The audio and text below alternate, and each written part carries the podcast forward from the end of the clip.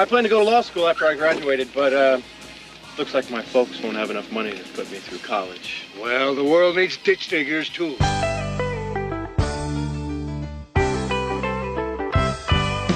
Lord, I was called ditch digger man, paving for a living and doing the best I can. Discovered entrepreneurship, scaling business plans. Became the CEO man. Are you ready to be mentored by some of the best minds in entrepreneurship in the world? Then you're listening to the right podcast, Ditch Digger CEO. We're going to be interviewing CEOs and founders who will be telling their amazing, rags to riches stories. These entrepreneurs who dominate the industries they serve will be sharing the secrets to their success. We'll be talking to millionaires and billionaires, many who started with nothing. You're going to be mentored with golden nuggets of shared experiences from my guest, whose time is worth thousands and even tens of thousands of dollars per hour. I started in the paving business right out of high school, and with no college education, mentorship has been my education of choice. I started over 25 companies in the last 20 years, have generated over 1.5 billion in revenues. My guarantee is this. If you listen to Ditch Digger CEO and you want to be more successful, you will become more successful. The secrets of my success and for many of the world's greatest business leaders will be revealed. Let Ditch Digger CEO mentor you. So Shelly's uh, a great friend of mine, who's a, a, a, one of the one of the greatest entrepreneurs uh, I know, um, one of the great woman uh, leaders that I know, and so it's exciting and it's a blast to have you here today, Shelly. Very excited to be here. So we're, we're gonna we're gonna start. We got Q and I are gonna throw a bunch of stuff at you We're just gonna dive in. Uh, you know, I think Q looked her up and uh, looked up a lot of stuff and has a lot.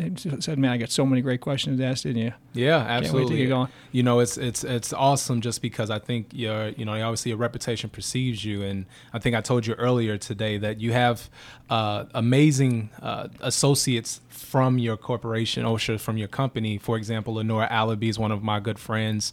Um, that's a branch manager of your uh, of Bright Star, and she just raves about the culture, and that that's something you created. So I'm so excited to hear. Uh, honestly, how did you create it from where it was, or how you started it to where you have it now, and and just you know the the impact that you're creating on not just Bright Star itself, but people. You know, so I'm, I was I was and we've actually talked about you on a couple of these other yeah, podcasts Jimmy John, already. absolutely. Jimmy John and I mentioned, you know, we are talking about mentorship, and I said, I remember when I, when I met Shelly, and she, I, we were, I was blessed enough to have her in my forum, and you know, she was, you were, she was kind of mentored by you into YPO, from what I remember, and Y- oh, yep. he goes, yeah, oh yeah, Shelly, she's great, and all that. And then uh, there's another time I think Shelly's name came up too when I talk about She just she yeah they promoted you like you was Michael Jordan or something. Shelley. That was When you- If only I was that tall and well paid. Well, when I think about leadership and and uh, you know uh, duplication, franchising, all that, I think of you. So, thanks for being here. And and we're going to ask you a bunch of questions. If there's any you don't want to a- answer, um, answer them anyway. Okay, As long as it's on my age or my weight, everything else is fair game. those are all good answers too. So, what are you talking about? All right, so so let's get started. Let's start with uh, you know we like to start with you know what what created Shelley, right? Your upbringing, you know where you came from. You're I know you're a hillbilly, kind of like I'm a northern hillbilly. You're a southern hillbilly. I know that. That's why we hit it off so. So- yeah, that's so- why we hit it off so well. Su- a Southern Belle. Uh, Mm-hmm. Grew up. Uh, I'm an only child. Um, Oh wow. a very hard driving entrepreneurial father uh, that was also abusive. Um, so, overcoming kind of obstacles, adversity growing up. Um, my dad didn't think women could amount to anything. And my mom bought me t shirts that said, anything a boy can do, a girl can do better, um, and instilled that in me. Um, I had a couple of great teachers that um, motivated me to get really involved in math at, at an age back then where girls were not encouraged to go after you know math and be good at those kind of subjects. Um, that took me through undergraduate and graduate degrees in accounting. So that numbers background has served me well where most of my peers were men. And so organizations large corporations that were looking for diversity were looking for women to run their accounting departments. And so i got an opportunity to move up at a relatively young age multiple times leading very large teams. Um, and then bright star i mean i went through a family experience looking for care for a grandmother Oh and wow. um, found that a lot of people wanted to give a cheap price and didn't want to stand behind their product. And you know, I would spend more for a different cup of coffee, for a different airline seat, for a different clothing experience, but I couldn't spend more money to have a different healthcare experience, and I was willing to. Um, and so, lost my grandmother um, in March of 2002 um, and started Bright Star in October 2002. I only gave myself six months. I left corporate America to start be an entrepreneur. I never thought I'd be an entrepreneur, so I gave myself six months to make it successful. Or I needed to go back and uh, get the, get a job and not let my resume get stale. Um, and within you know a couple months, I had a couple of good clients. And um, I was just telling this story last week. My very first skilled client, I take care of a quadriplegic. I've taken care of him for 16 years. Wow. Um, I feel like I'm part of his family. He's part of mine. Um, he was a turning point. Um, without Tim and Ann joining Brightstar, I wouldn't have had Brightstar grow to a point where I would have had the money to invest to even be a franchise. Mm. Um, so over Labor Day weekend, Tim moved to Tennessee. Tim, Tim moved to hillbilly country from Illinois. Um, so he went the right direction um, with no state income tax um, Yeah. to Tennessee to retire. And he said he wouldn't go if I didn't go put um, hire nurses and help him have care there. Um, and did that, you know, several years ago. So over Labor Day weekend, I've got twin boys that are 13. One of them special needs and has a big caring heart like his mama does. And I wanted them to see firsthand what Bright Star is. They see me work hard. They see that I miss some of their events. I'm, I, I work a lot. I travel quite a bit for work, and I want them to see what Bright Star is really about. Bright Star is not just about revenue and profits. It's about helping people and keep people in their homes and give them dignity. And so having them be able to go see Tim um, and he's lived past every marker that he should have as a quadriplegic because of our care. And both Tim and his wife Ann, and Ann's a nurse, said to my boys, I know there've probably been moments that your mama might have missed, but your but your mama has made sure that Tim is alive. Tim has gotten to see his grandchildren born because of your mother. Oh wow. Um, and that was so impactful for my boys. yeah. Um, there's many life lessons I could give them, but I could never have really shared with them what I do, as well as driving two and a half hours each way from where we were staying with my mom to go see Tim um, in Tennessee. Wow. Um, and it was it was really just really impactful for them to see what we do every day, and that's really what I feel like we do every day. We help people live in their homes, which is where people want to be, and give them the highest quality care. So it's great to hear that you know one of our offices really kind of embraces that because a lot in healthcare try to take shortcuts, um, and we've been focused on quality and customer service from day one. Not everybody can be a Bright Star client because we can't do it the cheapest and pay people the best. Um, and our our moniker is we're going to pay people absolutely the best. Um, add nursing supervision on the top of it, so we know that our families are taken care of in the best way and be unapologetic for price. We make the same amount of profit as other companies, but we're doing it the right way, and that difference is show, it shows up in quality and service. Yeah, you know, we were we actually experienced Bright Star. So you, I don't know if you remember Shelley, but my mother-in-law was was in her last weeks of her life, and uh, you know they sent we brought her home from the the old folks home she was at. And, and they automatically had a company that they recommended they were going to send out with her. And, and I, whoa, whoa, wait a minute, wait a minute, whoa, hold on, stop. Who is it, Cheryl? Who are they? I'm asking my wife, who are they using? Were they? And it was somebody different. I said, no, no, no, no, no, no. We're using BrightStar. We got, we're using BrightStar. So sure enough, you you connected me with I think the McHenry branch of mm-hmm. Bright Star. And I'm telling you, they were awesome. Yeah. they were just awesome. Yeah, I mean, and, and Cheryl's mom was a nurse herself, so so she she knew what great service was or not, and she was so comfortable with the with the people that from Bright Star that that served her and, and were in our house and in our house for the, the last couple weeks of her life, and uh, it was it was a great experience. I Yeah. mean, yeah, and, and, and so so when you think about you know passion and you know passion I have to have for, for asphalt paving and concrete paving, I, I think it's pretty cool that, that I can serve people putting down this this black stuff or this white stuff, right? but gosh, you know what? This is nothing compared to what Shelly's got. You got it easy selling passion when you're talking about taking care of people like you are, girl. It, it just can't be that tough. But actually, I, I, I regress because it is tough because no matter what, you can't pay huge dollars, even though, even though you pay a little more maybe, because because I know it wasn't that much more expensive to use Bright Star than anybody else. Um, you, to, to inspire the, the, these teams to serve people in the in, in these tough times in their lives can't be easy. You know, as much as as much as you know, uh, everyone wants to say it must be must be pretty easy because you're doing amazing stuff and you are. But man, I, I can't imagine you know uh, some some of these people what they have to go through, serving people in, their, in sometimes the last days of their lives or just the t- terrible times in their lives, right?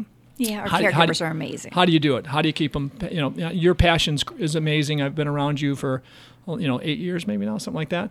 And and ever since I knew you, when your business was very, you know, pretty small then, maybe I'm guessing, you know, one tenth the size it is today.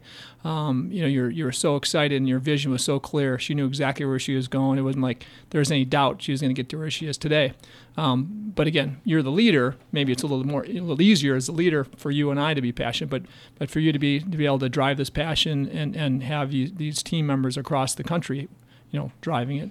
Tell me how you do that. Well, I think two. I think two things that really set us apart in terms of growth, and you know, we try to get it right every time. Um, you know, certainly people are people, um, so it's not it's not going to be perfect every time. But I think two things that have really set us apart is one, we try to select franchisees that have, have had a personal experience um, dealing with home care, so they're really passionate about making a difference in their community. Um, I think what we have to really worry about is that people are being attracted to the industry because of the gray tsunami that's coming, and they see the demographics and they want to be a part of it for the economic reasons. I think Gary, you and I share this philosophy. You can't just set out to make money and make money. You got to do the right things by the customers and employees, and you'll be rewarded with the money. Um, but you can't get there from here. And I, I'm the, I'm the same way about selecting franchisees into the Bright Star family. Is if they're passionate about delivering absolutely the best care, creating jobs in their communities, delivering care in their communities, they'll be rewarded with a successful business. And so, someone who gets it, where they've been through it, um, is going to be able to kind of tap into that and sell that vision for what they're trying to create at a local li- level. And so, that selection of franchisees is, is really critical. And I think one reason that has allowed us to have great care no matter what city you're in in the country, and we're, and we're in 38, um, 38 states and 335 you know locations. So you know we're, we're really spread out. The second is because I'm not a nurse um, and I come from a business background, I wanted to make sure the quality standards were absolutely the highest. Um, and how did I? How was I going to reinforce that with a third party? Kind of inspecting all of my locations without that having to be me to inspect um, all of those locations. So we voluntarily go for Joint Commission accreditation. Out of 28,000 agencies that do what my franchisees do, there's 20, over 28,000 in the U.S. Not one of them has Enterprise for Champion quality designation like we do from the Joint Commission. Mayo has it, Cleveland Clinic has it, Bright Star has it. So we've really set ourselves apart. That comes at a at a huge operational uh, commitment to put all those policies and procedures into place, and a, and and a extra cost for my franchisees to have that in place. But it allows us all to have confidence that thousands of miles away from each other, everyone's following similar standards at the highest level of quality of care. And I think that allows us to have confidence that even though it might not be easy every day, that we're all aspiring to do it at the best and highest level, um, and then s- selling that. Um, differentiation around our commitment to quality, our commitment to our people, our commitment to the families we serve.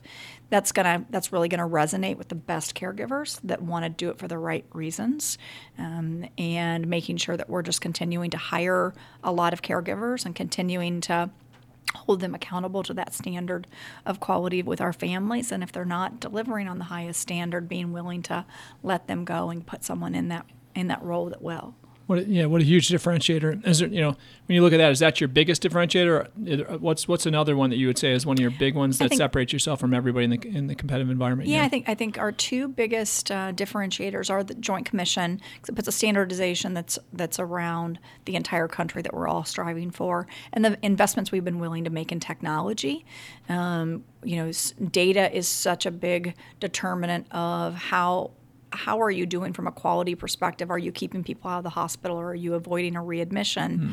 And that's going to be what's really going to bend the cost curve for our entire country is really rewarding based upon values-based purchasing, not just based upon time and materials like healthcare has always been charged for, you know, in, in the past. And we've been willing to make, you know, tens of millions of dollars of investment in technology so that we know at every single encounter between our caregiver and a client what they should be doing, what activities of daily living, making sure that they're doing them, what medications, what medication encounters.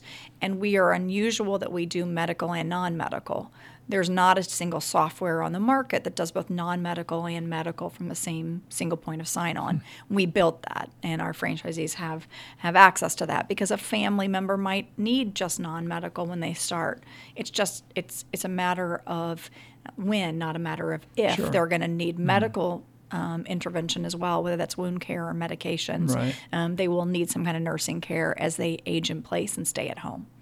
That's awesome. Um, one of the things that that she said was that you are in 38 states right now, um, and I, when I hear that, I hear continuity, I hear duplication, and maybe when you, if you could, you know, think about when you first started Bright Star, you know, um, what were probably some things that immediately that you implemented in a culture where you don't have to worry about? Because I feel anybody who's starting a business they want to get to a point where they can duplicate themselves out of the the work and just focus on the vision you know what were probably some things you implemented uh, quickly so the duplication and you start to see the continuity where people then have confidence in the brand itself Yeah, I think that the consumer experience is something we really try to define well and replicate consistent consistently. Uh, you know that we um, are going out and meeting with a family in their living room um, before we start care every single time. That that's the franchisee or whoever's in the sales role and a registered nurse. So we're able not just to talk about the services we can provide, but we can assess the condition of the home, the condi- condition of the patient, and their medication, so we can make sure that quality and service are being brought together.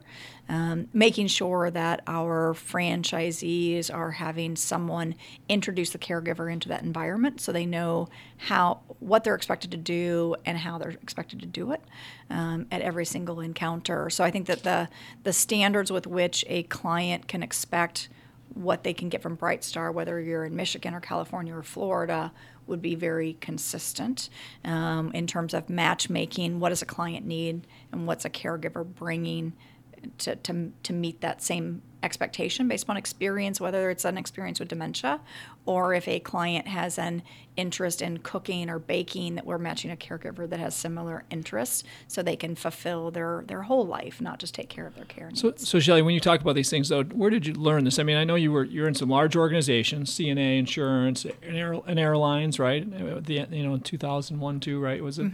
Um, but I mean, where did you learn? I mean, most people just don't come up with this. Most people don't aren't, aren't born. Uh, you know, in the South, and all of a sudden have these these systems of, of, of duplication and, the, and these Well, you processes. start you start in one. I mean, so we started a company on location, right, in Gurnee, Illinois. Wait, wait, hold on. But where'd you? But where'd you learn? I mean, you still had to have this when you when you saw this opportunity to start it, right? You still you, I- not, I not a went- normal mind visualizes this. I went out. I went out and talked to lots of nurses. What would you be looking for in an employer? What would set us apart? I went out and talked to lots of discharge planners. When you refer out cases, what are you looking for? I talked to a lot of other families that were like me. What are you looking for in a care provider? So I went and spent a lot of time talking to people about what wasn't something that could be replicated because it didn't really exist. So I listened and I documented, I listened, I documented, and it's just, tri- I mean, a lot of it was trial and error. My heart was always there. If I had a caregiver not show up, I went out and was with a client myself until I got another caregiver there. So it was commitment and passion to do it the right way. Mm-hmm.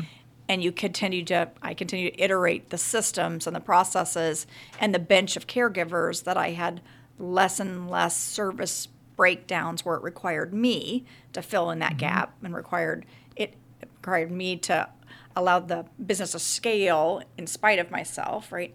Um, and so I did it with one location, and then I replicated it in Chicago and McHenry, and then I became a franchisee before I ever became a franchisor. And I know you know that story, Gary, but I invested in hotels. But again, but again, wait. I want to go back still though. I mean, you you know, normal people just don't understand they can do the things you did the way you did it. I mean, you usually start a business, you stumble a lot, and somebody along comes and says, "You should duplicate that. That's a great." I mean, you and you're like how you had i mean you had this in your head from the very beginning eh, with, with a very small investment had this in your head and the vision that you have and then where you're at today you it's not like you fell into this and you're like wow i can't believe where i'm at. You know this, this worked out pretty good right? It's no well i expected this. Shelly expected this because she had the vision and, and the and, and the and the, the roadmap laid out in her head from what i know of you. Yeah. and again where does that come from? I mean it- is it your education? Was it was it the chip on your, sho- your shoulder you had early on that said i'm going to show this this this uh, you know man driven world this this uh, that, that you know what a little, a little, little, little, uh, a smart little girl like me could kick butt in any in, in this world. And you know, again, where did they come from? Darn it, I gotta know. I mean,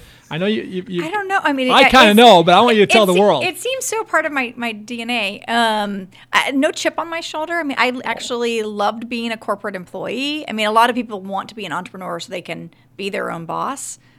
I kind of missed having bosses that told me how great I was and I was doing a great job. Because when you become an entrepreneur, it's a very lonely place, right? You don't have anybody patting you on the back and saying you're doing a great job. I pay people. I come see you for lunch. um, you know, so I mean, like, you know, I mean, th- there isn't someone to tell you, but I don't know. It was just, you know, one client and you stumble and you tell them you're going to do the best you possibly can and they can see your heart. And then you take a second client and a, another client. I, I'm I am systems oriented. I mean, I have an accounting background. I enjoyed you know statistics and mm-hmm. those kind of things. Yeah. So being able to kind of say that I have to document what went well and fine tune it and how do you do an invoice and things like that. And I bought a lot of the, you know, new businesses for dummies kind of books and tried franchising for dummies. I mean, what's funny, one of the co-authors of that is Michael Seid. He's become a dear friend of mine. We sit on the International Franchise Association Board of Directors. Um, and I'm like, I read your book when I was first starting out. Um, and so, I mean, it was just, you know, just school, school of hard knocks. So, so when I, when I talk to kids, you know, about work and, and stuff like that, and I, you know, I, I tell any kids, you know, get a job. McDonald's, Burger King, some of the best places you can learn great duplication and, and how to how to grow a business, right? Whether it's your own or somebody else's. Uh, the, lessons are, are are amazing. If you make half the half the money net net in a job at McDonald's as you would in employment, go get a job go go work because you're going to learn so many lessons that you can take back to your, your any business you're in the future they're invaluable so when I, when I think about the you know CNAs of the world and the companies you're with you know they had to have like some pretty cool systems in place and some solid solid processes that you are probably you know managing taught to go by and then manage and maybe even uh, e- even in, you were probably in charge of of uh, you know make, making them better right did that help at all I'm, sh- I'm sure that helped a lot. I would say some of my, you know, best job experience though was waiting tables, putting myself through college, right? Mm. Yeah. I mean, like just interacting with the public, and not everyone in the public is easy to deal with, and not every client and every and every employee is going to be easy to deal with, and being able to adapt what my natural style might be to to fit what my customer needed so that my tip was larger and I could pay my college bill. Um, I think that that was probably some of my best social skills Sure. built. So you take great, you know, on the job experience of managing tens, if not hundreds of employees and the processes they were doing, getting one employee to do the same thing that you mm-hmm. needed eight employees to do. There's duplication there, right? And and inspecting what you're expecting of them and do some do it slightly better and what can you take from the two that are the most productive and take it to the rest. Those were probably innate skills that I built being in the Sure. being in the workforce in terms of systems and replication. So back back to the original, you know, the, the original thing you're saying, waiting on tables, right? Think about the EI that you developed, right? The the servant mentality, right? You serve people really well, probably getting a little better tip, right? Yep. Um, and not besides that, when people go away totally happy, whether you get a big tip or not, right? Great feeling felt for you, had right? great pride. Yeah, people had a great experience and said thank you. You'd feel like you made a difference for them, and now I get to do that thousands of times over. Right, Mm-hmm. we take care of twenty thousand people every day.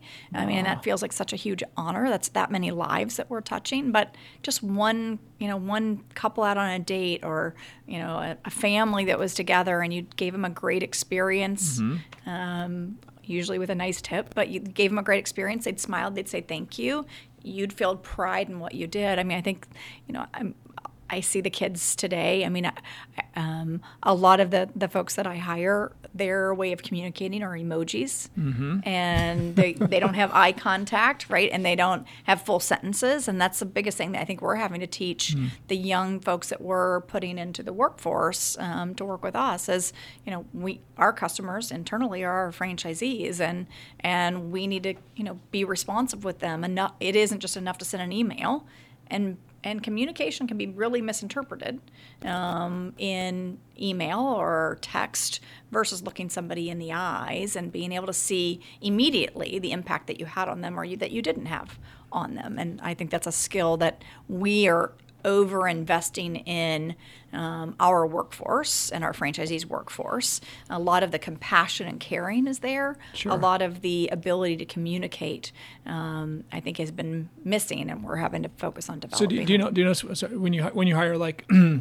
know waiters and waitresses that were waiters and waitresses? Do you know? Do you, can you feel like a little difference in their emotional intelligence and how they want to serve better if they're good at that? Probably right. Absolutely. Um, I mean, we have we have people here in our, in our organization that are that are caddies or were caddies, and and gosh, you know what? They learned you know customer service because they had to communicate, and they Yeah. they're they're serving for for a tip at the end because that's most of what they're going to make, and uh, you know they, they they couldn't be you know on their phone while they're doing that job, right? They weren't doing it online. They were doing you know to serve people, Yep. physically, you know, in, in front of people every day for sure emotional intelligence way better uh, for that person would, would you you could you could, you could tell any uh, any young person out there waiting tables right you know, can be waiter to franchisor, a world class franchisor, right? That's what we have here. My kids are going to follow that trajectory. They so they, should. they uh, last year we had the our we do our, our conference in rotating locations, and last year it was here in Rosemont, you know, and not too far away. So my boys were able to come for the first time ever and see their mommy, you know, address the franchisees and come to the gala, and they were my first dance, and it was very adorable. and my executive assistant got them future leader of Bright Star um, on both of their badges, and they're twins, and so they were fighting it out as to who was going to be. And I said, well, let's just be clear. Your path before you ever get a chance to audition for that job is going to be starting waiting tables to get your date money once you get of And if they want a caddy, we got caddy jobs for them too.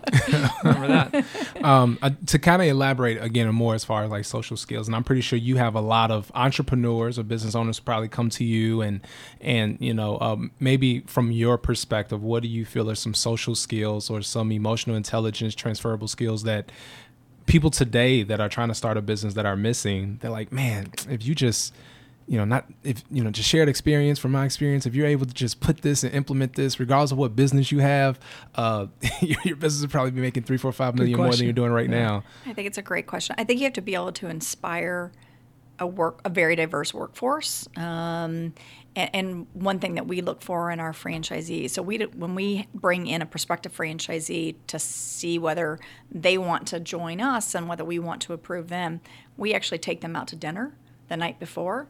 Because I want to see how they're interacting with the wait staff. It I know that they are going to be very nice to me and hmm. focused on me and polite to me.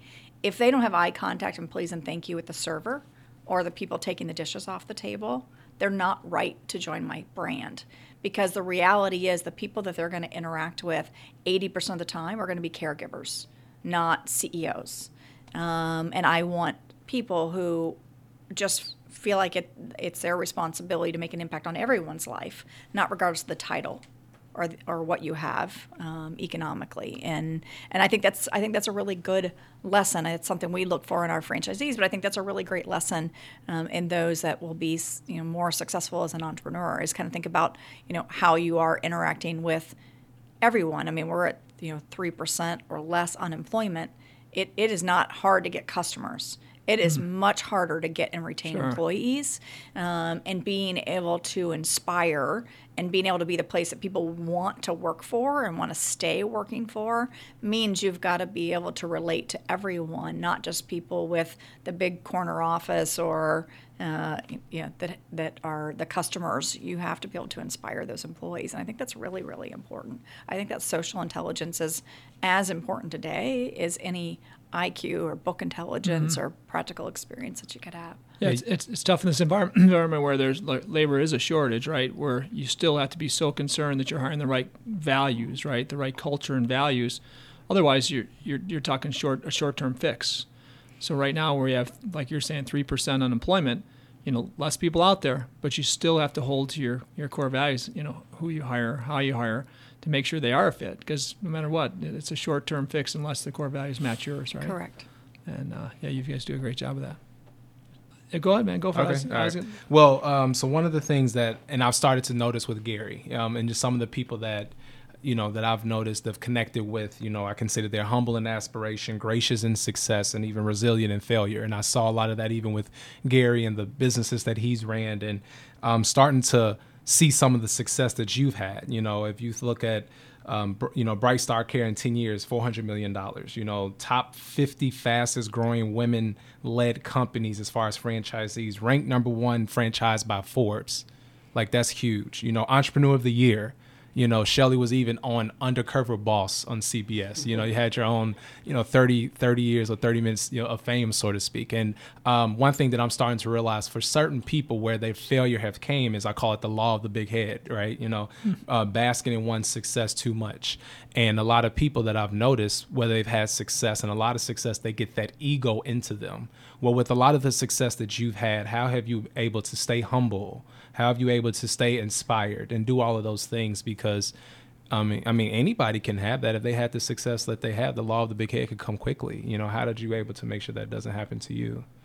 Yeah, I mean, I don't, I don't know if um, ego is entered in, but I think as we've at various stages gotten gotten large, I was tempted to take more time away from the business to spend time with my kids, um, and because I'm as Gary knows, a, a, complete workaholic. So, you know, 80, 90 hours a week is, is kind of normal for me. And there were periods of time that I, you know, cut down to 30, 40 hours a week and was uh, enjoying my boys. And that hit me. I, have had two, I'm sure there's been many small failures, but I, I, I would say culturally, um, and for me as a leader, I've had two failures that have um, been memorable enough that I anchor back to those to try to be the best leader I mm-hmm. possibly can be. In, tw- in 2009, when my franchisees were probably going through the hardest time um, in their businesses because the economy was coming back, more families were cutting back on hours or taking care of their loved ones on their own because people were getting laid off. Um, we had never had a better time as a franchisor because as more people were being laid off, more people were looking to buy jobs. Mm-hmm. So we were growing at an all time high in terms of the number of franchisees joining us. So we were at an all time high of profitability. At the same time, my franchisees on the day to day were the most strained. And so I sat up on the stage and gave my opening remarks at our conference in Charlotte, North Carolina. Um, I'll never forget. And I, when I speak, I don't love to publicly speak, but I've just through practice have gotten better at it. I could tell I didn't connect with the audience. Like we were just completely misaligned, um, and it hurt my heart um, because I I feel like I get one chance a year to get all my franchisees together, and it should be the inspiration that brings us all together to go out and do great work for the next year until we're back together. And I kind of failed in my ability to connect with them and be on message with them and, and really understand where they were at. Um, how can that happen? I mean, the year before that, I had delegated to one of my direct reports to co lead the Franchise Advisory Council, which is um, a council where your franchisees representing different regions in the country are giving you the reality of how things are going or not going and what you need to be connected to. And so I didn't have that direct connection to the franchisees, I, and I had, I had delegated that. And the person I had delegated delegated it to, great person, but wanted to not stress me as I was trying to finally take some time and be a mom.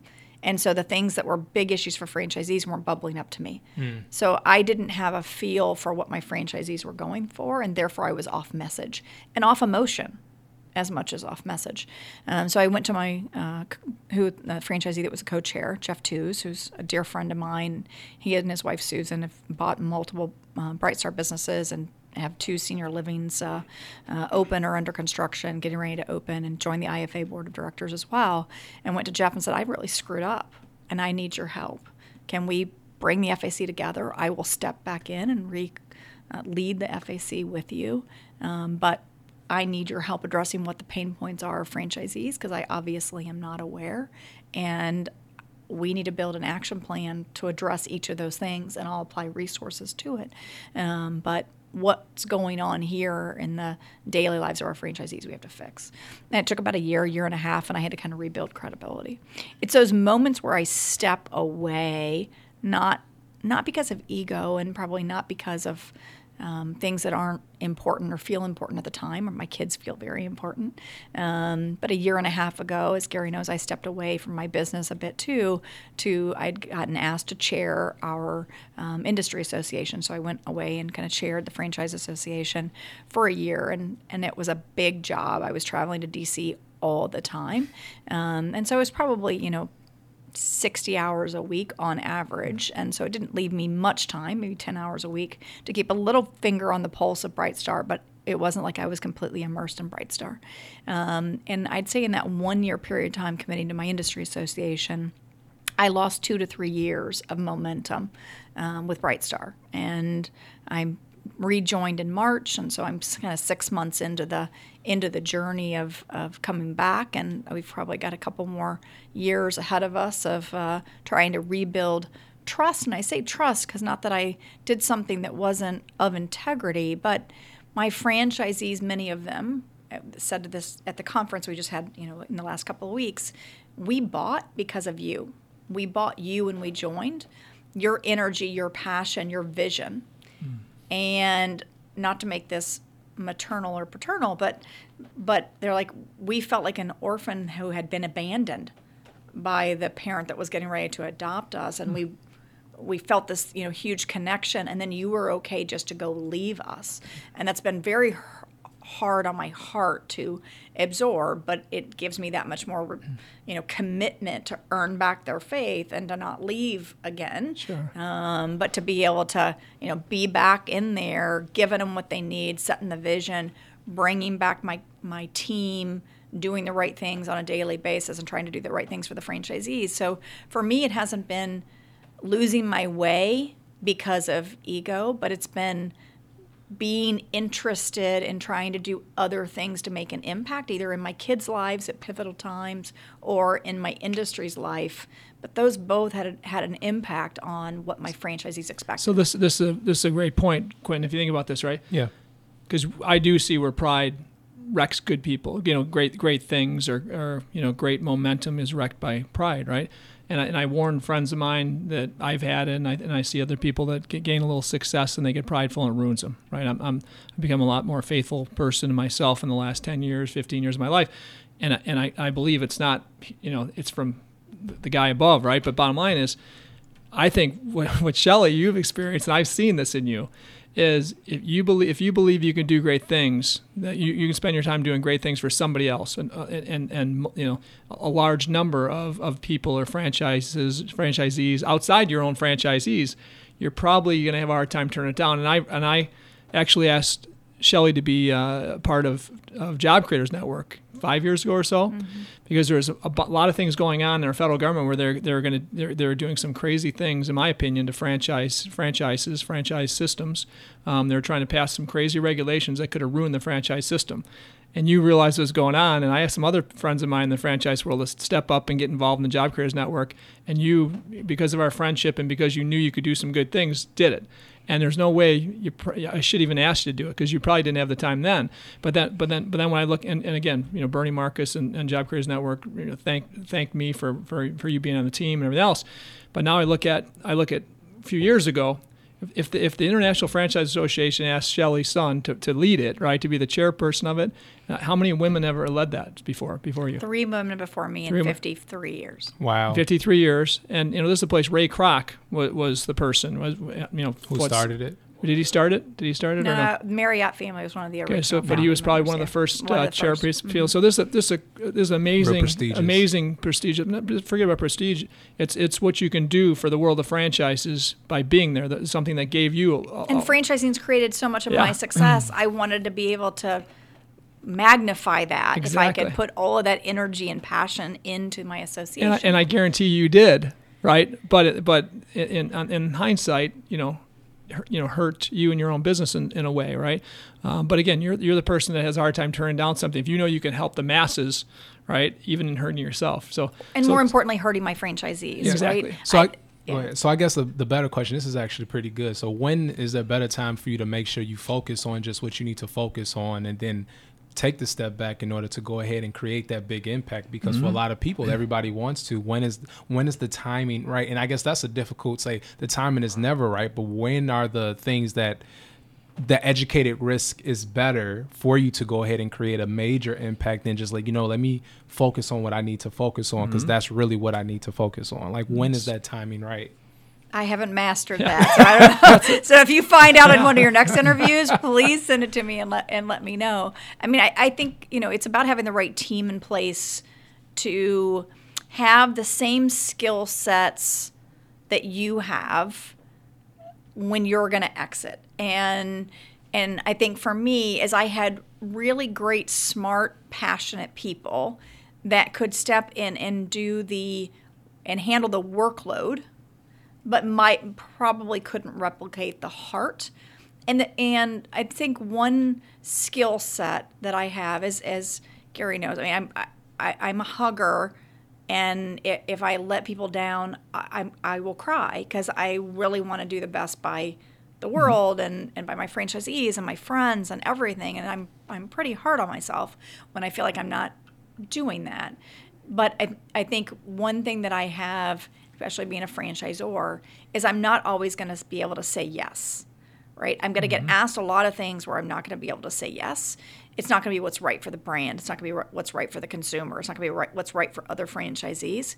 But saying no quickly is very important as a franchisor and explaining why. And so, what I think I found in stepping away is I have an amazingly, um, an amazingly talented um, C suite. But what they had with me when I was in is the things that required a no all came to me before. And I would be the heavy to say no, mm-hmm. but I could say it with enough pas- passion and credibility with my franchisees that they would accept a no. When I stepped away and I had an executive team that are very smart and have good EQ, but most of them are conflict avoidant a lot of the things that required a no just didn't get a response or they got a maybe.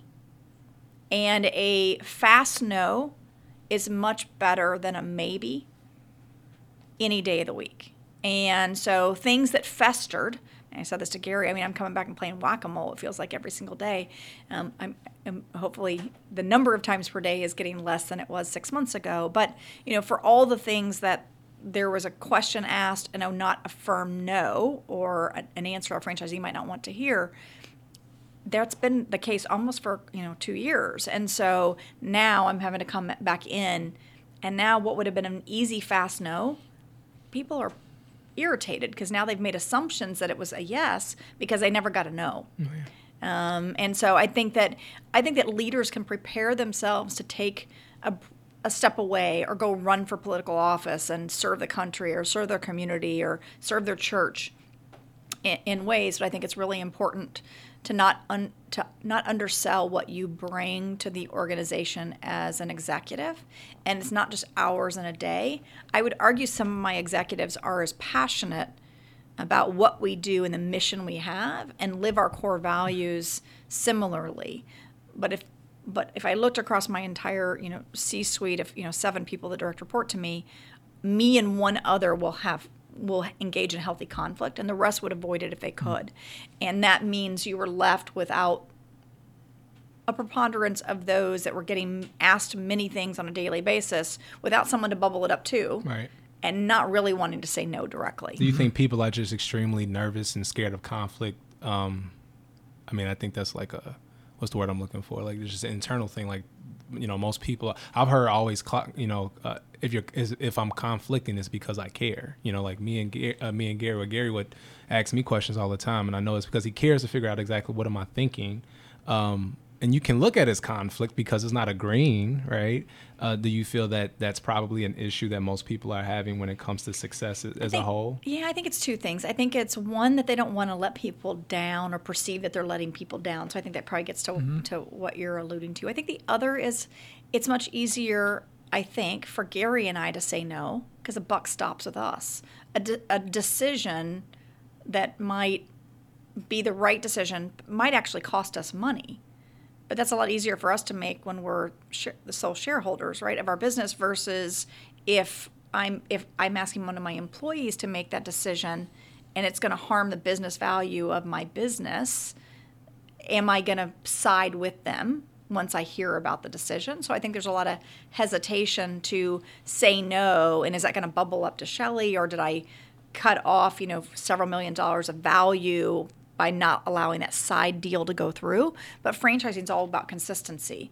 And there are many times during the year where I get an opportunity to have a side deal to make more money. But if I wouldn't give that side deal to every franchisee, it's not right for me to do hmm. because it's not consistent across everyone and that's when you lose the the core value of integrity because you're not treating everyone similarly and I think that's really critical in franchising even though they might not like the answer what they do know and I try to say to them is at least you know there's no one else who's gotten a better deal from you. Because I'm going to consistently say no because the way I look at every question I get asked is it's not whether I'm willing to do it for you is I'm am I willing to do it for the other 334 of you? Right. and if I'm not then the decision isn't right for me to do it for you. You do it for one, do it for all. correct. What what are your what are the core values of Bright Star today? You have five, is it? five. Um, you know serve with passion uh, make it great uh, do what you say um, I think a lot of um, open, um, open and honest. Um, some, you know, the, the mission card says open and positive. I think it gets con- misconstrued internally, where everybody has to be um, always upbeat um, versus healthy conflict. Uh, so we've changed it in our executive team meetings. It's open and honest, not open and positive Oh yeah. because there really was kind of a misconstrued. No, I don't want to go change all of the brand things that are in all the 335 locations. It probably works there, but I think in terms of how we explain it, I think it's um, it's about trying to get to a positive outcome. Right. Um, but that means you have to be honest, be willing to engage in some conflict. do you use, do you use your core values for hiring, for firing, for holding accountable, all these things? We do. Do we do it in every single case? Um, I, I'd love to say yes, Gary. I don't think that's. I don't think that's probably realistic. You probably have um, in the make it great. It's you know kind of playing to win. I'd say you have some that might be better at that, and the serve with passion that would have within it um, being humble yet confident. Um, that one might be a little tougher because some of those, back to our earlier question, might go against each other. The ones who really can make it great and play to win and always hit their numbers might feel um, so confident about themselves that it's harder for them to be humble. Um, but vice versa, some of those that are really humble sometimes or frequently are missing their number. And so um, our rule of thumb is how we look at, we follow the entrepreneurial operating system. I think you're following that now as well, right, Gary? Um, so the book Traction, and I've been a big believer of that. We've had it in place for five years. Um, Gino Wickman has become a dear friend and was the author of, um, is the author of that. Um, and so the rule of thumb there is we have five core values. We want every person within the organization, if we rated it a plus that they usually exhibit the core value, a plus minus sometimes they exhibit the core value, and a minus they rarely exhibit the core value. We won't accept a minus in any of the five, um, but we will accept two plus minuses with a coaching plan. Um, and so I, I think you'll have some people that will miss on the core values occasionally, but they'll be really great on others. Um, is how we kind of look at that. What would you say your most challenging core value is to, to hold people accountable to? I think serving with passion is the hardest one internally because the ones who aren't hitting their numbers sometimes are rubbed the wrong way by the one who really is always hitting their numbers and they perceive that they're being let off the hook with being allowed to be um, a little bit more bull in, bull in the china shop um, and pushing the edge a little bit um, but not so much that it's they always do that's not a minus. There's probably a plus minus there but at the same time they're always a plus in delivering right and so um, for me I'd take a plus in the always deliver because that's what's good for my franchisees, and a plus minus, minus. and I might need to occasionally tell you how you sound or what body language you're giving off, and I'll do that privately. Praise very publicly, coach very privately, um, and those are those are um, things that have served me very well in developing talent that might not always live by every single core value is I won't live by every single core value every single day. There's some days that I'm not able to come and give it my very best where I make everything great. I make I it might be a day where I make it good. Uh, you know, I'm a single mom, um, running a business and serving my industry still somewhat. I'm on my past chair year, so I've got uh, a few months left still and some responsibilities there. Um, you know, on, on any given day, I m- might be a great mom or a great entrepreneur. It's rare that I'm going to be able to be great at both of those things in the same day. Yeah, and, and we look. I think we look the same way. Our core values are based on, on aspiring, aspiring, right, to live by these core values. Yeah. None of us are perfect. We're not always going. We're not always going to hit on all cylinders, right? But if, if you're aspiring to, and and we can talk to you about it, and anybody can talk to any of us, including myself, about it when we're not. That's all Exactly. good. We're moving in the right direction, right? When you think about, uh, you know, your your uh, road has been a your, your road to success is not that long of a road when you think about 15 years ago, basically, right? And you got this. I know, thing I was like in my teens. yeah, yeah, exactly. We're even in your teens. I don't know. She's I think so. 13. She's 13. So think about that, right? I mean, you, you've you've gone a, you've come a long, long way, and and the, the the amazing thing is you visualized all this stuff, and uh, you know most people, even myself, you know, I visualized you know success and, and growing and all that kind of stuff, but. Um, I, I can't say I was as clear in my vision as to where I am today as you are, right? Um, and I and I'm not sure I'm as clear in the next ten years as I as I'd like to be. I'm pretty clear, but you know it's a little foggy still. But I know if, if thinking you know thinking about the way you're thinking your ten year next ten years, you're not foggy. You're you got it dialed in. You know you're going. You know you've had some some lessons along the way, including you know a year ago, year and a half ago, these things, right? Where do you see ten years from now, Shelly Sun and Bright Star? What you know what what do you what's that clear vision show? Yeah, I think it's you know being able to serve more communities. So you you know we're serving 335. I think you know if we're 10 years down the road, we should be in all the communities that need to be serviced. Um, you know, so we're probably in 600 locations. Maybe not in the in the areas of the country where there's more cows than people, um, but for the for the areas that are that are more densely populated, I think we'll be everywhere. Um, we serve 20,000 families a day now. That should be 100,000. That is amazing. I'd like to see us be part of the healthcare solution, right? So while a lot of our business is private pay, and that's just how our country is structured, and um, I think that we'll still be a pre- predominance of private pay.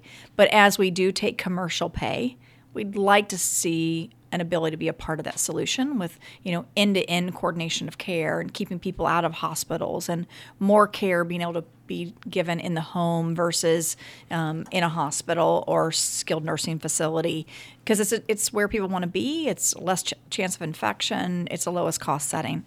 Um, I think that's good for our country. It's good for the Medicare system that's you know not fully funded, um, and so I think those things we'd like to be a part of even at a social level um, in, in addition to the kind of a business expansion we're starting to look at um, being able to um, integrate um, you know kind of downstream and upstream. We started building senior living communities um, in 2014 because we started finding a lot of our families might need to move out of home to an assisted living community because their home just wasn't set up to be as safe as they might like it or it was a husband and wife and one had severe dementia and they needed one spouse needed to be in a part of our senior living community that was dementia um, focused and one needed to be in an assisted living part of the community and um, How many, how many of those do you have now?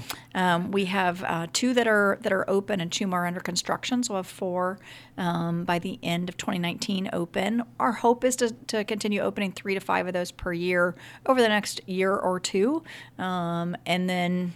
God willing, um, you know, right now that the real estate prices with you know the economy being doing so well and that's a great thing but it means that land prices have gone up construction is at an all-time high and so what was a viable business model two years ago just the cost of construction because we build from we built from scratch um, and buying land has made that not as um, as attractive as it will probably be three to five years from now, but we don't know what that timing will look like. But we believe that you know in um, in many communities across the country, if we had 600 Bright Star Cares um, in 10 years, that's 60 to 100 Bright Star Senior Living or Memory Cares would be the right number.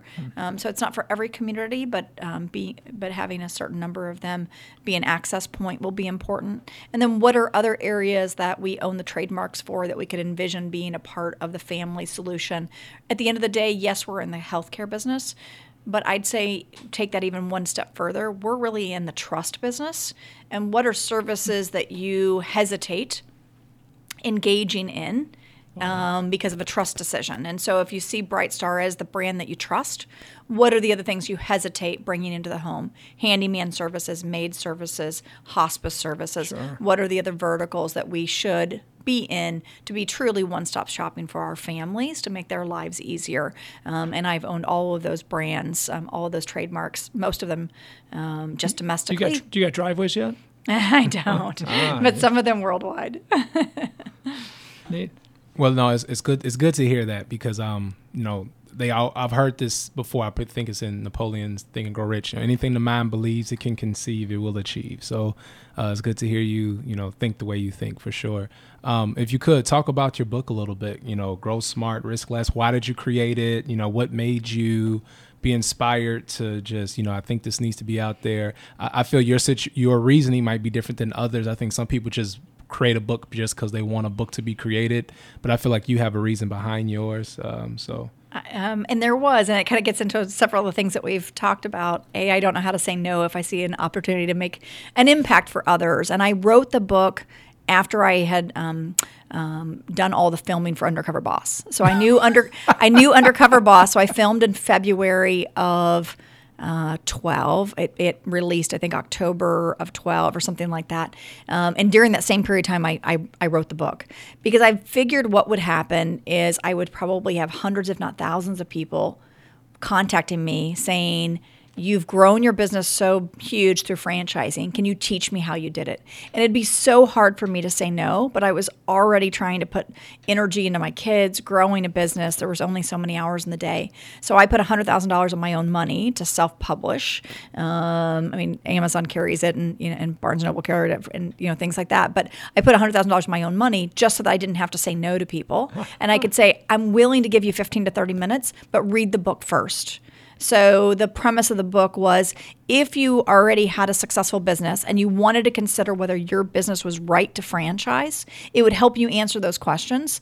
And then, if your business was right to franchise, what are the few um, fundamentals that you needed to have in place before your business would be ready to franchise. And so that was a lot of the kind of learnings from the very beginning of franchising. I hope to give to other entrepreneurs that were either early stage franchisors or hadn't thought about franchising as a way to expand, but could. How about how about That's also the- awesome. the same rules that you use there, though, Shelly? In my opinion, are, are the rules you use in scaling business franchising or not, right? I mean, the, same the same systems you have to build, right? I mean, eh, you don't have to be as compliant and you don't have all the regulations if you don't franchise, but so many of those things apply. Would yeah, you, probably, you say six, probably 60 to 70 60 to 70 percent of the of the chapters in the book around kind of building a team and core values and the metrics to to assess a business and grow a business and strategic planning for a business. I think those are all applicable whether you've decided to f- franchise or not. Okay. Um, you know, there's certain chapters that are about you know evaluating whether you should franchise and about putting a franchise sales program in place that are franchise specific. But um, I think you know at least half of the book is probably applicable, even though it was meant with a franchising focus. Um, 50% of it's probably applicable regardless if someone chooses not to franchise. man, you need this for True Mentors? Too, yeah, who you telling? Huh? Yeah, You need this for True I'm writing some of that stuff down right now. I'm excited. good deal. This is awesome. This is really good. Okay, when, when you look at uh, you know ten years out, I mean you know I'm guessing you're you're gonna you're gonna you're, you know this business drives your energy every day and all that. You're looking at participating uh, like you do today in this business for ten years, and and, and if so, that's great. What you know, when is there a time where you're going to say, okay, this business is going to be handed over to somebody that can that can be the Shelly Sun of the future, um, and then you're gonna you're gonna do some other things. And so a few questions, I guess. When? How long are you gonna you're gonna apply all your energy to this business and this the growth of this great great industry and this great business?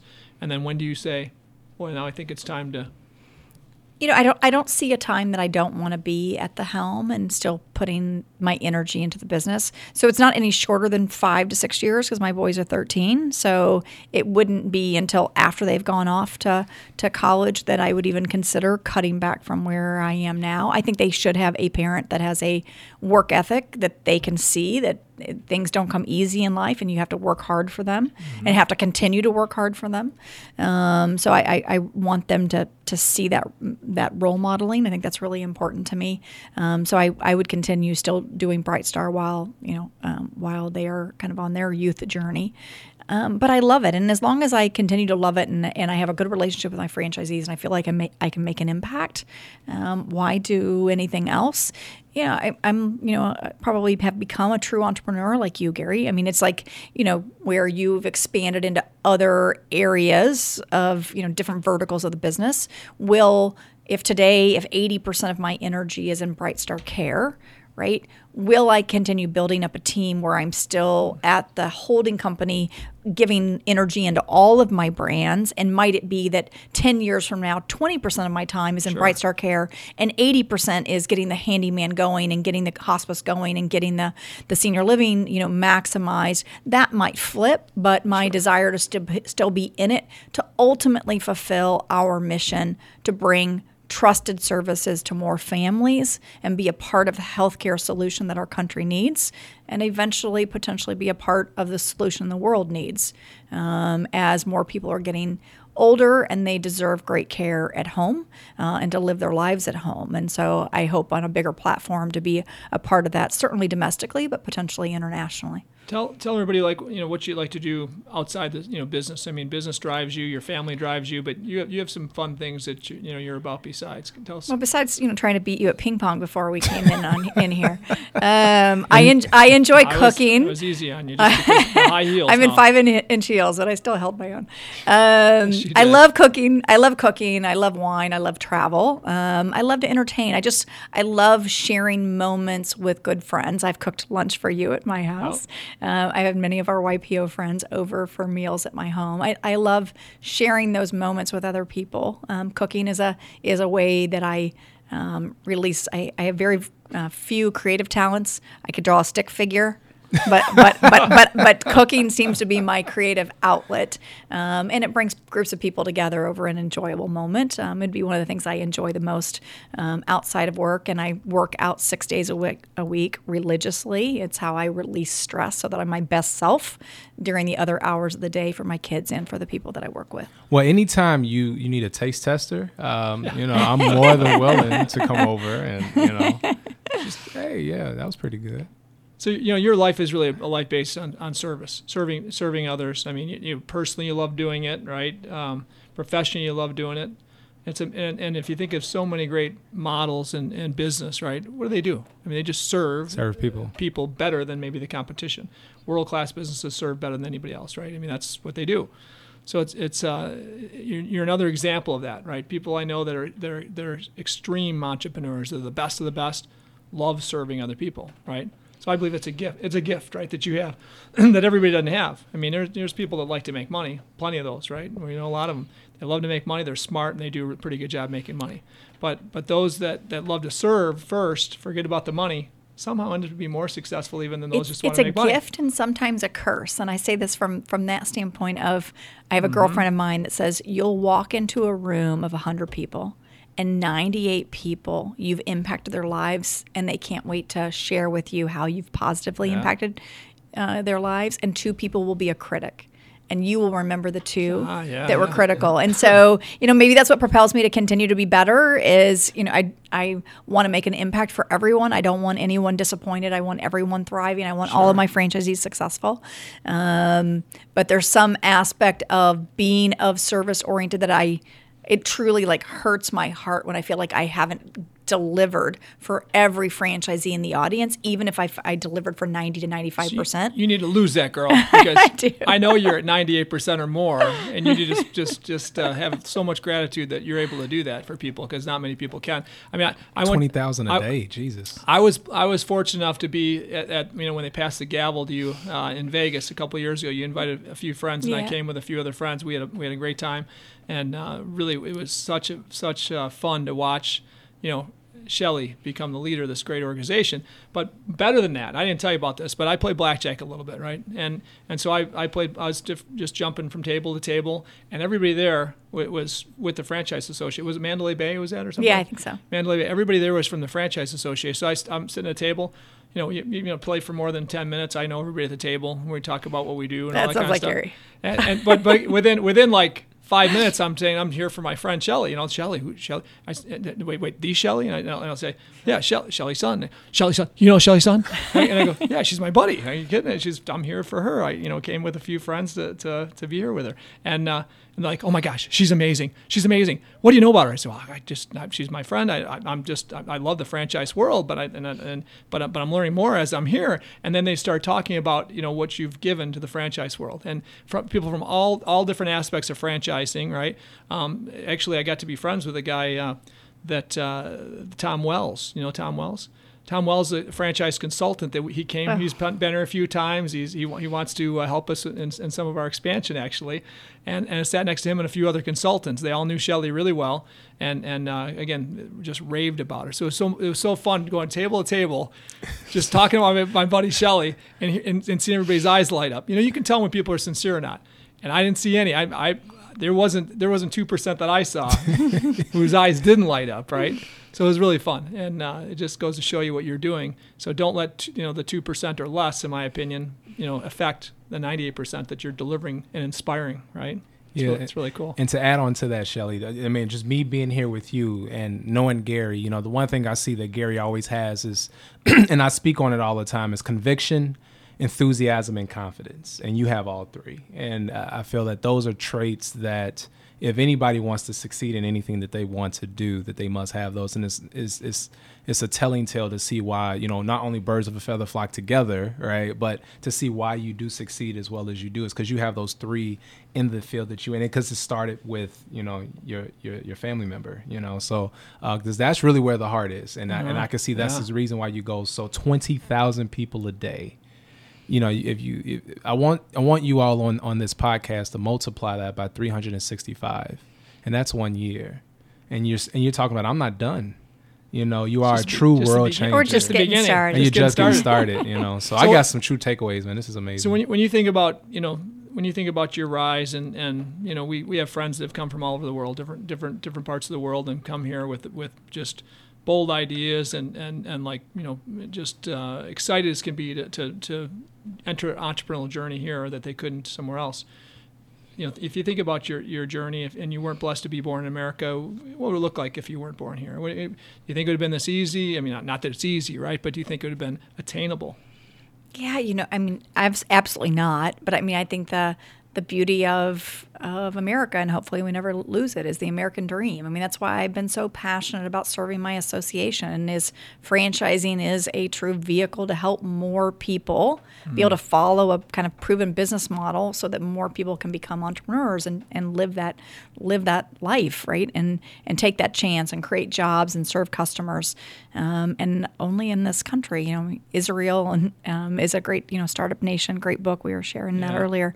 Um, but you know, other than you know the United States and Israel, I mean, you don't see countries that are built on capitalism and where hard work can determine where you can go. You're not pre preordained to a certain class, and that's the only place that you can go. Hard work and resilience and and looking for opportunities to serve and fulfill a, a need.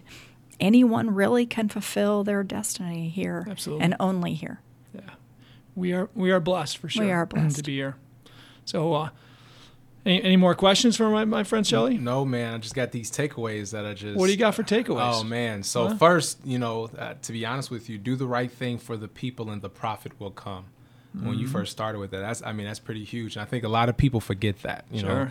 know, um, must have commitment and passion to do the right thing. I think we're getting all the rights with Shelly because everything that Shelly does is right. You know, um, but one of the things that you said, and I, and I encourage everybody to think. Remember, uh, you, what you said as a quote, like we bought because of you. You know, people buy because of you Mm-hmm. Sure. as a as a business owner. They don't necessarily buy the product. The product has to be quality, but they they have you know they buy because of you. Um, a fa- you know a fast no is better than a maybe any day of the week. That's a good. mic drop, right? Um, but praise publicly and coach privately, and I think that's huge because a lot of people try to actually coach publicly and and and, and praise privately, and it's the opposite. Uh, but the most important, which I thought that was really impactful, and I think anybody can use for their business. But as you said, like yes, we're in the healthcare business, but we're more importantly in the trust business, um, and that's huge. No wonder why you know you got twenty thousand people a day trusting you. So kudos to you, you. Shelly. That's awesome. yeah. So so thanks for being here, Shelly. We uh, My honor. we really appreciate it. Thank it's been, you. It's been awesome. And again, anytime you need me for the for the soup, for the food, I'm all willing to come. so uh, I appreciate. I'm, I'm so excited to know you and, and looking forward to building more rapport with you, Shelly. Thank, you for coming. Thank you.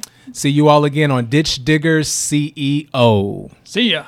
If you enjoy this show, please share with anyone else you think will find value here. And please go to our website, ditchdiggerceo.com, for show notes, links, video clips, and more nuggets of entrepreneurial wisdom. Don't forget to follow me on social media at Ditch Digger ditchdiggerceo and at Gary Rabine. If you listen to our show and want to become more successful, you will become more successful. Thanks for listening, and we'll see you next week. Lord, I was called ditch digger man, paving for a living and doing the best I can. Discovered entrepreneurship, scaling business plans. Then I became the CEO man. We're blessed to build a business in America. Where soldiers fight for our freedom every day.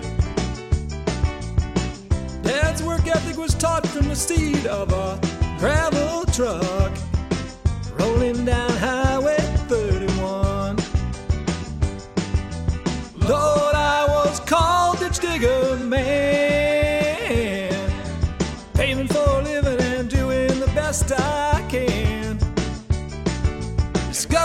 entrepreneurship, scaling business plans. Then I became the CEO man.